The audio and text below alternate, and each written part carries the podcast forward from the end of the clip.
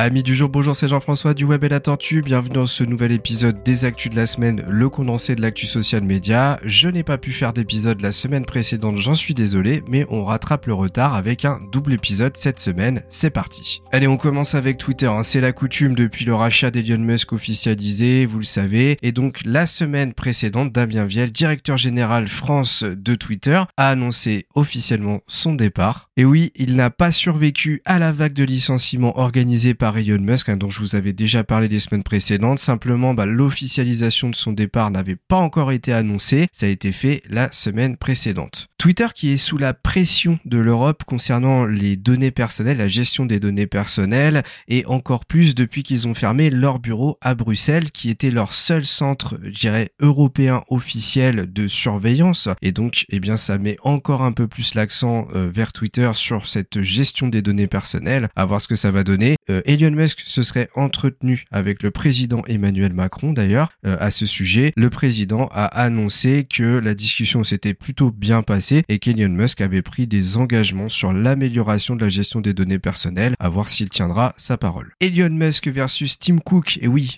Elon Musk Twitter versus Apple plus précisément, c'est ce qui s'est déroulé durant les deux dernières semaines avec un conflit ouvert. Euh, Elon Musk a littéralement critiqué le App Store, notamment pour ses histoires de commissions sur les achats d'applications, euh, sur les téléchargements. Il a également critiqué ouvertement Tim Cook par rapport à sa gestion de Apple et euh, ce qui a fait tout simplement qu'Apple a menacé de boycotter l'application, donc de la retirer de leur store. Elon Musk en a profité pour annoncer que si c'était le cas, il en profiterait pour lancer une nouvelle gamme de smartphones spécifiques qui du coup permettrait malgré tout de télécharger l'application sur un téléphone. Et donc la semaine dernière, la fin de semaine dernière, a marqué la fin du conflit Elon Musk et Tim Cook se seraient entretenus directement au siège d'Apple et euh, le malentendu justement se serait levé. Une discussion qui apparemment s'est plutôt bien passée et qui a vu bah, marquer la fin du conflit. Euh, donc normalement Twitter ne devrait pas être boycotté par l'App Store. Je pense que de toute façon ça n'aurait jamais été fait. C'est des menaces un petit peu pour montrer la puissance de l'un et de l'autre. Mais je pense qu'il y a trop d'argent en jeu et puis peut-être une histoire de politique aussi qui fait que ça ne serait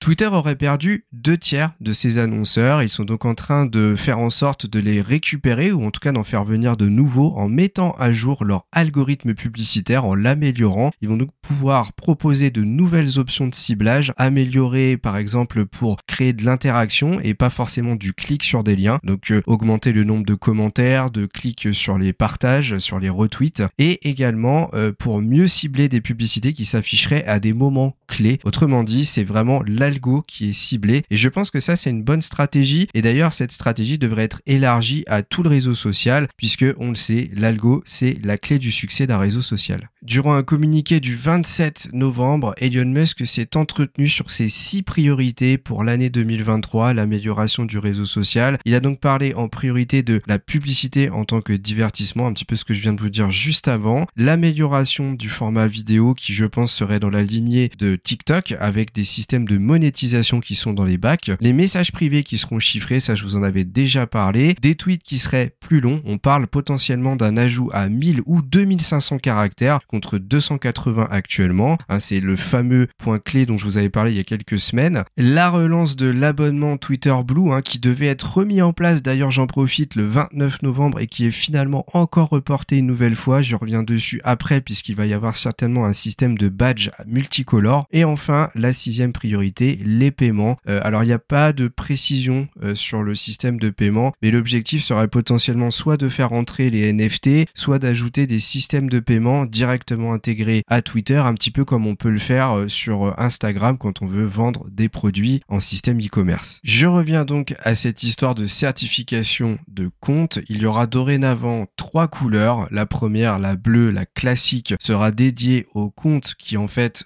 bah, sont simplement des particuliers certifiés. On aura également l'ajout d'un badge couleur or dédié aux entreprises certifiées et enfin un logo gris pour les services gouvernementaux. Je reviens sur l'histoire du badge bleu. En fait, ce que j'appelle les particuliers, ça peut être n'importe qui et également des célébrités. À noter que l'obtention de ce badge de certification pourrait être obtenue via Twitter Blue comme je l'avais déjà expliqué, mais également de par la notoriété d'une personne et autrement dit gratuitement. Donc ça c'est un peu la nouveauté puisque jusqu'à présent, on pensait qu'il faudrait payer obligatoirement pour l'avoir, alors qu'en fait, quelqu'un de suffisamment célèbre pourra l'obtenir sans payer. Apparemment, on pourra cliquer sur le badge pour savoir comment a obtenu cette certification la personne euh, indiquée. Et juste pour terminer sur Twitter, il s'est passé deux choses assez négatives concernant le piratage, puisque un petit peu dans le chaos général ambiant sur le réseau social, eh bien 5,4 millions de données d'utilisateurs ont été volées et divulguées en ligne par des hackers. En fait, ils ont exploité un défaut de l'API qui devait être corrigé au mois de janvier, et donc bah là ils sont encore euh, un petit peu dans le dur. Et euh, bah, ces fameux hackers ont voulu mettre en avant les failles de sécurité du réseau social. Et dans un second temps, ou plutôt en même temps, en parallèle, eh bien des films ont été partagés sur le réseau social. En fait, c'était des vidéos qui étaient découpées en séries de deux minutes, mais qui faisaient qu'en cumul, on avait accès à un film dans son entièreté. Alors bien entendu, c'est pas très pratique de voir un film en tranche de deux minutes, mais c'était encore une fois pour montrer les failles du réseau social qui vraiment est dans le collimateur de tout le monde. Hein. Ça vient de tous les côtés. Franchement, c'est la tempête. On est toujours dans la tempête sur le réseau social. On va voir s'il va survivre. Mais je pense, moi, je, suis plutôt euh, positif sur cet aspect-là. Je pense vraiment que le réseau va s'en sortir. Après, quel état ça, je ne sais pas. Mais je pense que 2023 bah, sera une meilleure année. De toute façon, je pense pas qu'on puisse faire pire, hein, très sincèrement. Allez, on part tout de suite en direction du groupe Meta avec Facebook qui écope d'une amende de 265 millions d'euros encore par rapport à la protection des données. Alors, si je ne dis pas de bêtises, c'est la troisième fois que Facebook se fait épingler pour la même raison. Donc là, il faudra peut-être qu'ils se remettent en question un moment. Euh, bon, en tout cas, bon, c'est reparti pour un tour, hein, toujours en lien avec la protection des données de ses utilisateurs, hein. soit des données qui étaient mal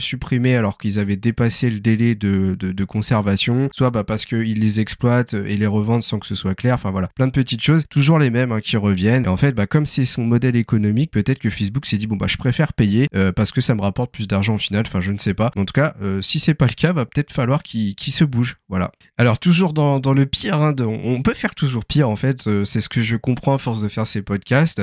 Eh bien, a été divulgué le fait que certains d'employés du groupe Meta chez Facebook et Instagram, eh bien revendaient des comptes, des vrais comptes auprès de, eh bien des utilisateurs, tout simplement en utilisant un outil spécifique à Facebook qui permettait de récupérer les accès identifiants mot de passe lorsqu'un pirate avait récupéré l'accès à leur, à leur profil euh, à leur insu, c'est-à-dire sans rien leur demander, eh bien ces salariés de, chez Facebook ou Instagram revendaient l'accès. En fait, euh, soit on leur donnait de l'argent et on récupérait son accès, soit on ne le récupérait pas. Et donc ce serait partie de personnes qui ont pris des pots de vin, euh, en fait, qui ont accepté des pots de vin de hackers au départ et qui finalement ont commencé à diversifier ce système-là en, proposant aux utilisateurs, eh bien, en, récupérant de l'argent, de leur rendre leur accès. Enfin, ça, ça s'est vraiment détourné, c'est devenu quelque chose d'assez large. Il y aurait même un entrepreneur apparemment qui en aurait fait un, un business. Enfin, c'était hallucinant. Il y aurait deux douzaines d'employés, hein, je, je, cite l'article que j'ai sous les yeux de 01net, qui auraient été euh, un petit peu dans le coup et donc qui seront euh, euh,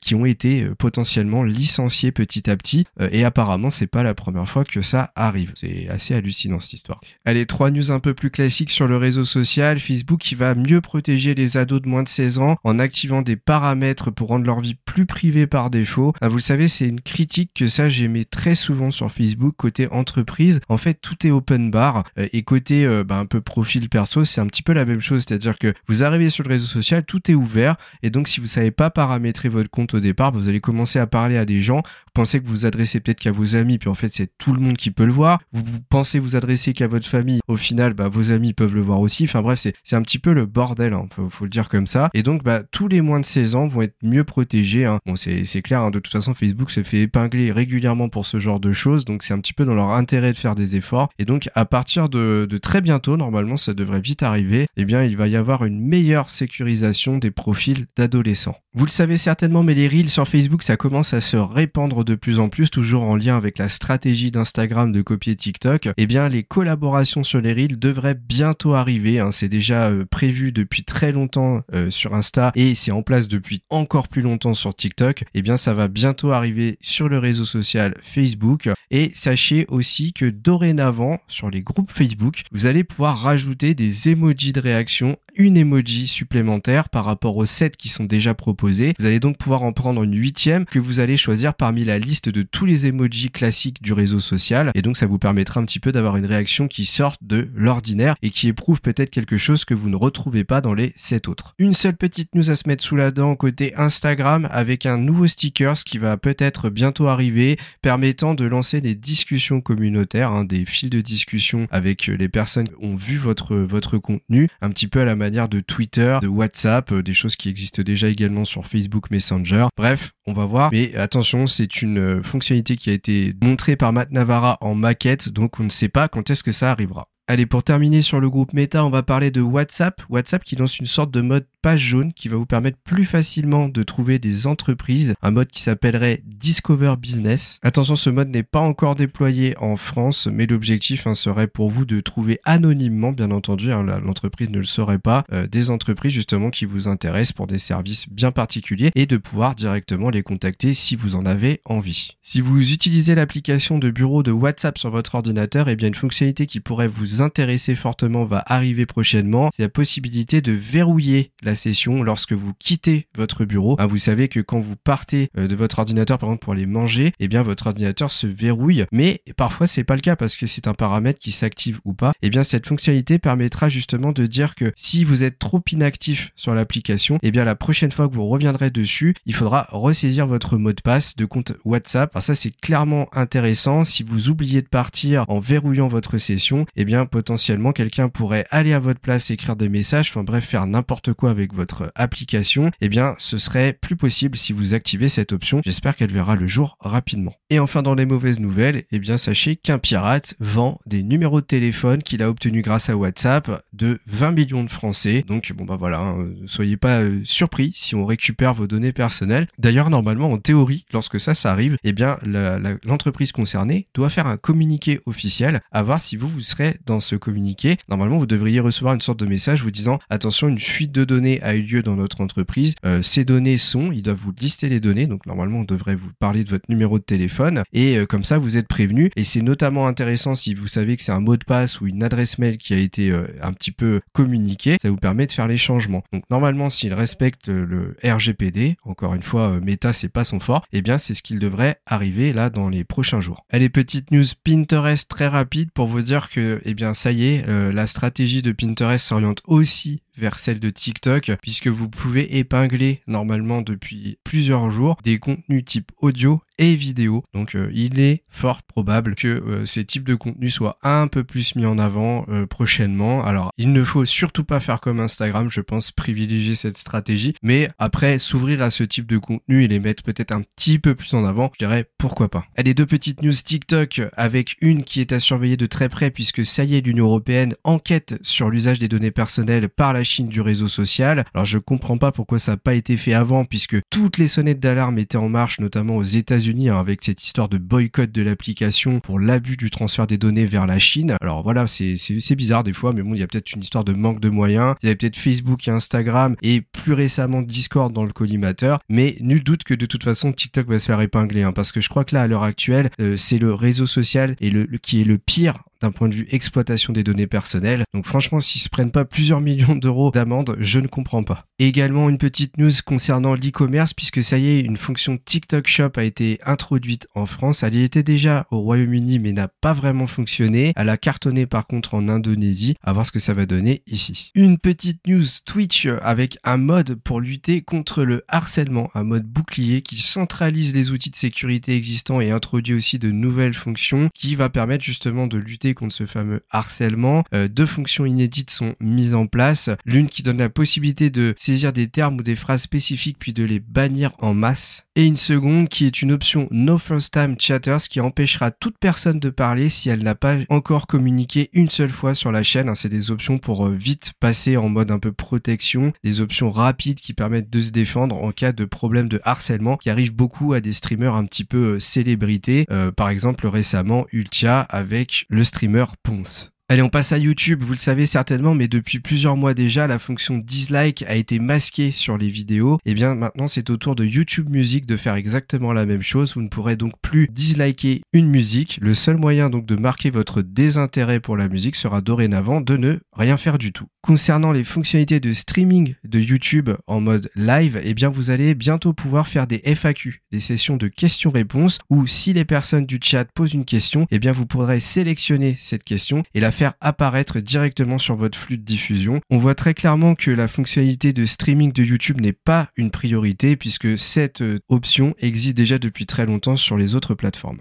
Allez, on passe à LinkedIn avec une fonctionnalité révolutionnaire, bien entendu pour le réseau social, hein, puisque la fonctionnalité dont je vais vous parler existe déjà depuis très longtemps ailleurs. Ça y est, vous allez pouvoir planifier vos posts. Et oui, j'ai été vérifié sur mon profil et je peux le faire. En fait, si la fonctionnalité est déployée sur votre compte, il suffit de créer un post et vous verrez à côté du bouton de post, justement, vous aurez une petite horloge qui sera apparue. En cliquant dessus, eh bien, vous pourrez définir une date et une heure de planification. Ça y est, ça fait déjà très longtemps que ça existe sur les autres réseaux social. Moi, je vous avais dit que ça allait bientôt arriver sur LinkedIn. Eh bien, ça y est, ça se déploie petit à petit. Si vous n'avez pas la fonctionnalité, rassurez-vous, elle devrait arriver d'ici quelques jours ou quelques semaines au plus tard. Et ensuite, trois nouvelles statistiques sur vos concurrents ont été déployées. La première vous permettra de suivre la croissance des abonnés de vos concurrents. La deuxième, de voir leurs publications les plus récentes et leur taux d'engagement. Et la troisième, de voir le contenu tendance. Pour accéder à cette fonctionnalité, il faut vous rendre sur la page entreprise, hein, la vôtre, d'aller dans l'onglet statistiques et sélectionner l'option concurrent. Une fenêtre va s'ouvrir qui va vous suggérer des pages similaires à la vôtre. Il faudra donc en sélectionner manuellement et enfin vous pourrez cliquer sur enregistrer pour découvrir toutes les statistiques que je viens de vous citer. Et enfin, on termine ce podcast juste par une petite anecdote Biril qui remporte le prix de l'application de l'année sur l'App Store. Au début octobre, sachez que Biril avait passé la barre des 50 millions de téléchargements. Je le rappelle, c'est un réseau social à surveiller de près, continue à évoluer dans le bon sens, même si l'on parle toujours d'un effet de mode qui ne serait pas terminé.